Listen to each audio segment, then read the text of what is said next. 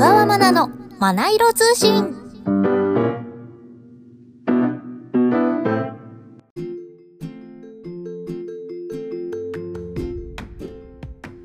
おはようございます。小川まなです。この配信は私小川まなが大好きな本をテーマにトークする5分番組です。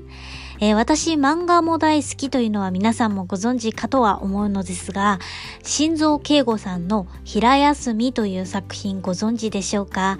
私本当に大好きでして、こうみんないろいろなことに悩みながらも頑張って生きているんだなと思って勇気をもらっています。それぞれのことを思いやりながら日々を生きているキャラクターたちに本当にうるうるします。おすすめです。さあ、ということで今日も行ってみましょう。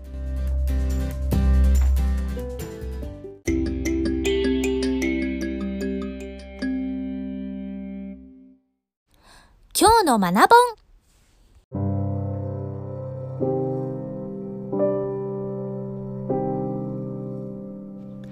今日ご紹介するのは、透明な夜の香り、千早茜。まずはあらすじをご紹介します。元書店員の市香が新しく始めたアルバイトは、古い洋館の家事、お手伝い。その洋館では、調香師の小川作が客の望む香りをオーダーメイドで作っていた。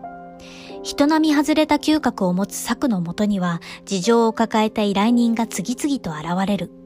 そこには秘密や欲望が匂っている。市川は作のそばで仕事をしているうちに彼が抱える孤独に気づき始めていく。いけないいけないと思いながらも、この本から放たれる美しさ、深みにどんどんハマっていく感覚に陥りました。終始、香りの存在感があり、良くも悪くも強い影響力がありました。人間の五感の中で嗅覚の記憶が最も長く残ると言われていますよね。確かに思い出そのものは忘れていても、この匂いどこか懐かしいなとか、そういう香りの印象だけ残っていることがあるような気がします。この物語では愛着と執着の境目が曖昧になっていく様子が香りとともに描かれています。調香師の小川作は人の嘘の香りに敏感。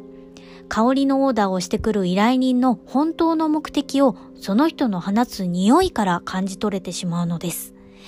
作は香りを作ることにしか興味を持っていないので、その香りのせいで何か問題を起こしても知ったことではありません。すべて責任はオーダーをした依頼人自身であり、使うかどうか選択するのも依頼人自身。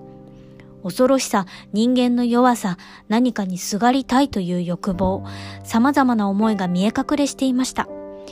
この世界観は非常に美しく危険な香りがします。最後まで不穏な空気が続いていくので、どのような結末を迎えるのかと、えードキドキしたんですけれども、皆さんにもぜひこの空気感を味わっていただきたいです。読み終わった後も香りが残り続けているような不思議な体験ができました。今回は千早茜さんの透明な夜の香りをご紹介しました。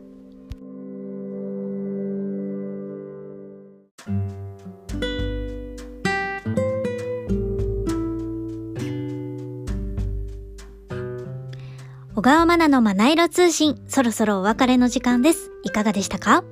お知らせです。いよいよ明日から、島次郎コンサート2023夏、島次郎と森の機関車に出演します。明日の東京公演を皮切りに、埼玉、大阪、愛知にも行きますので、ぜひホームページをご覧ください。その他は小川まなの SNS をご覧ください。ということで、また木曜日に、今日も良い一日をコント